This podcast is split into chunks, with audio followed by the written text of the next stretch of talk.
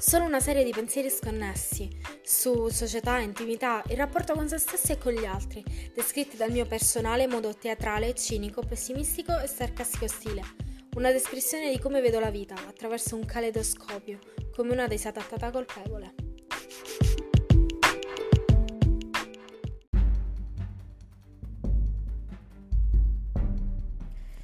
Oggi voglio parlare di opinioni. Non le opinioni che gli altri in generale hanno su di te e nemmeno quelle che hai tu su te stesso, ma voglio inoltrarmi in un tipo di discorso molto pericoloso e spinoso da affrontare. Opinioni che le persone a noi più vicine hanno su di noi e che ci riguardano. Parlo di quelle persone che definiamo i nostri cari, gli amici, i familiari, che siano di sangue meno, genitori, sorelle, fratelli, parenti più o meno alla lontana. Inizierò con una domanda. L'amore o l'affetto giustifica queste persone a poter imporre le loro opinioni o aspettative su di noi? Davvero l'amore rende una persona così illuminata di saggezza da poter dire con ragione ciò che è meglio per ciò che è meglio per qualcuno che, seppur molto vicino, è comunque una persona la cui esistenza è indipendente dalla propria. Ultimamente sono arrivata ad avere una certa presa di coscienza su cosa sia concepire la propria esistenza. Avere concessione del proprio io, un qualcosa di unico e complesso da sembrare così semplice da lontano, tanto da sconvolgere quando ci si avvicina per vedere meglio. Per spiegarlo alla mia testa, che sicuramente non è quella di un illustre illuminato, ho provato a immaginare il mio essere come una galassia formata da miliardi di sistemi che coesistono con le proprie regole, seguono le proprie logiche, con le proprie stelle ad illuminare i pianeti, che alla loro velocità ruotano attorno. E poi ho iniziato a immaginare anche gli altri come galassie, miliardi di galassie, con i loro sistemi, i loro soli, le loro regole, le loro logiche. E poi ho immaginato l'umanità come l'universo, dove tutti funzioniamo in termini biologici indipendentemente da ciò che sta succedendo nella galassia di qualcun altro. Esattamente come accade nel vero universo, dove ciò che succede in una galassia non influenza le altre, almeno per quanti comuni mortali non esperti possano saperne. Ma esattamente come noi non siamo solo materia organica, anche l'universo non è solo un insieme statico che contiene le galassie che non interagiscono tra loro. Una riprova di questo è che noi possiamo vedere nel cielo una stella che fa parte di un'altra galassia, brillare. E magari quella stella nelle sue coordinate spazio-temporali è ormai morta, ma noi la vediamo lo stesso nella nostra. Ecco che anche il nostro universo un'umanità è l'insieme di miliardi di galassie e esseri umani che coesistono tra loro, che si influenzano a vicenda, che vivono in simbiosi, che dipendono le une dalle altre. Il punto però è che non stiamo parlando di unità formate da un unico blocco uniforme sempre uguale a se stesso, ma parliamo di galassie, organizzazioni infinitamente complesse al cui interno coesistono logiche diverse e contraddittorie. Mi fa male la testa solo a concepirlo concettualmente, immaginare miliardi di galassie che esistono nello stesso universo e che devono anche cercare di conviverci, condividendo lo spazio-tempo con altre che hanno le loro, che hanno le loro regole, diverse tra di loro. Come se già non fosse difficile abbastanza far andare d'accordo i sistemi che abbiamo dentro la nostra personale galassia. Questa complessità è estremamente affascinante. Sapere che nonostante tutti i ragionamenti, le risposte che riusciremo a conquistare nel tempo limitato che abbiamo, non ne basterebbero miliardi di vite per arrivare davvero a comprendere l'essere umano come singolo, parte di qualcosa simbionte in un ecosistema. E in quel senso di insoddisfazione perenne che ti seguirà per sempre, ma che in fondo è una frustrazione piacevole perché forse ti aiuterà a capire, finalmente, che una risposta davvero non c'è. Crearci delle colonne di sapere salde nella nostra testa è soltanto un modo per illuderci che esistano delle certezze. Crediamo che queste siano fatte del più solito tipo di marmo, per poi scoprire che sono fatte del tipo di argilla più friabile. Ma dove voglio arrivare dopo tutto questo discorso filosofico e prolisso? Beh, riprendendo il discorso di prima, una volta stabilito a grandi linee cos'è l'essere umano, nel suo essere parte di se stesso, parte della comunità, una volta avuto una vaga idea della complessità della materia di cui trattiamo, io vorrei disperatamente sapere come una persona esterna e che quindi non è parte di noi stessi possa avere legittimamente il diritto di decidere per noi cosa sia giusto o meno. Anche la più alta forma di medesimazione non ci riuscirebbe. Forse potrebbe concepire più o meno il funzionamento di un sistema, ma subenterebbero gli altri milioni di sistemi, totalmente diversi, e lì la poca conoscenza sarebbe inutile perché verrebbe smentita. Così come noi a malapena riusciamo a tradurre il nostro sistema solare, a individuare le sue regole, non sappiamo più o meno nulla di tutti gli altri sistemi presenti nel resto della Via Lattea.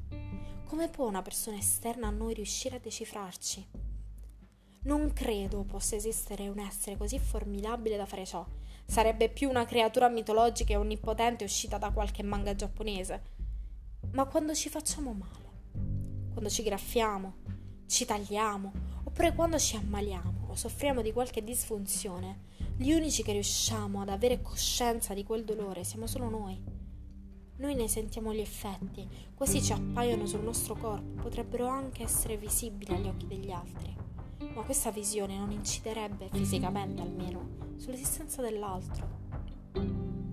Allora se non riusciamo neanche a concepire un male fisico, un male fisico che appartiene a qualcun altro, perché non ne abbiamo fatto esperienza nello stesso identico modo in cui l'ha fatto l'altro, come possiamo avere l'arroganza di comprendere il male non fisico, tanto da poterci prendere la libertà di decidere cosa è meglio per l'altra persona?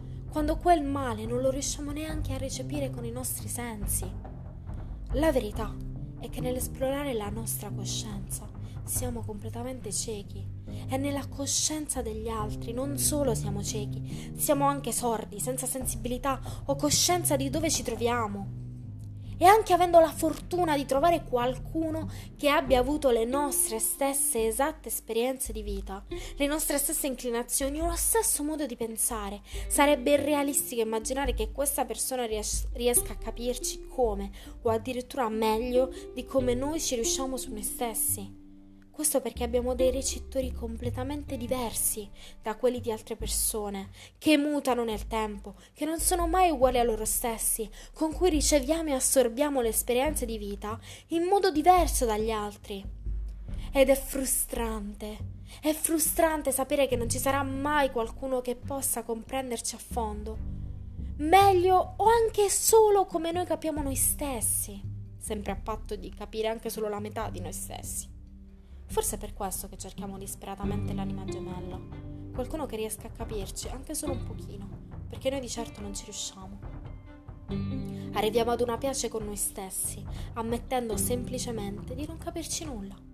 E anche a quella resa ci arriviamo per sfinimento. A maggior ragione, se qualcuno esterno dalla nostra testa, dai nostri sistemi, come può decidere cosa sia meglio per noi una cosa quando neanche può sapere quanto dolore proviamo quando stiamo affrontando il nostro peggio. Un medico senza fare delle analisi accurate non potrebbe mai fare una diagnosi. Allora come si fa a fare un'analisi se non esiste una radiografia per la psiche? Se non esiste un prelievo che possa estrarre il nostro io e studiarlo? Le persone che ci vogliono bene fanno del loro meglio per poter capire qual è la cosa giusta da fare con noi, cosa noi dovremmo fare per avere i risultati migliori. Sbagliano perché sono esseri umani.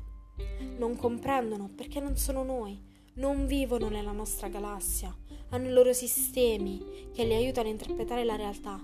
E di fatti esattamente come noi abbiamo i nostri. E imporre una visione una decisione propria su una questione altrui che riguarda solo e soltanto l'altro. Sarebbe come inserire un gigantesco in un gigantesco computer un virus, credendo di installare un antivirus. Il computer va in tilt. Non esiste proprio possibilità di risolvere la questione? Io credo di sì. E l'unica soluzione che ho trovato è semplice e difficile allo stesso tempo da attuare. È imparare ad ascoltare. Le persone in continuazione ci dicono quello che pensano, non solo verbalmente in modo esplicito, ma anche in modo implicito. Esiste sempre un sottotesto nascosto nelle parole di una, pers- di una persona, nei discorsi che fa. È lì che si annida la personalità di qualcuno. E se questo non fosse abbastanza, noi siamo naturalmente portati con i nostri gesti, i nostri movimenti, a dichiarare come ci sentiamo, cosa vogliamo, cosa staremo per fare Per capire tutto ciò, per ascoltare davvero qualcuno, è necessario prestare attenzione. E non intendo prestare attenzione attraverso i nostri preconcetti mentali, le nostre regole di analizzare ciò che abbiamo davanti, ma uscendo da quegli schemi, riconoscendo che quelle regole su qualcun altro semplicemente non funzionano. Per comprendere gli altri abbiamo, dobbiamo attenerci alle loro regole e non possiamo neanche avere la scusante di non conoscere queste regole, perché l'altra persona ce le espone di continuo, attraverso un gesto, attraverso una risata o un pianto, attraverso battute o commenti sarcastici, attraverso un urlo o un sussurro, attraverso il silenzio o una scenata. Considerando che è già difficile riuscire noi stessi a comprenderci, dobbiamo anche spiega- spiegarci agli altri, prevedendo che gli altri sicuramente non capiranno, perché non faranno questo sforzo. In uno scenario del genere è impossibile coesistere nell'universo. Sarebbe come chiedere al Sole di illuminare tutte le galassie e sperare che non si esaurisca per sovraccarico.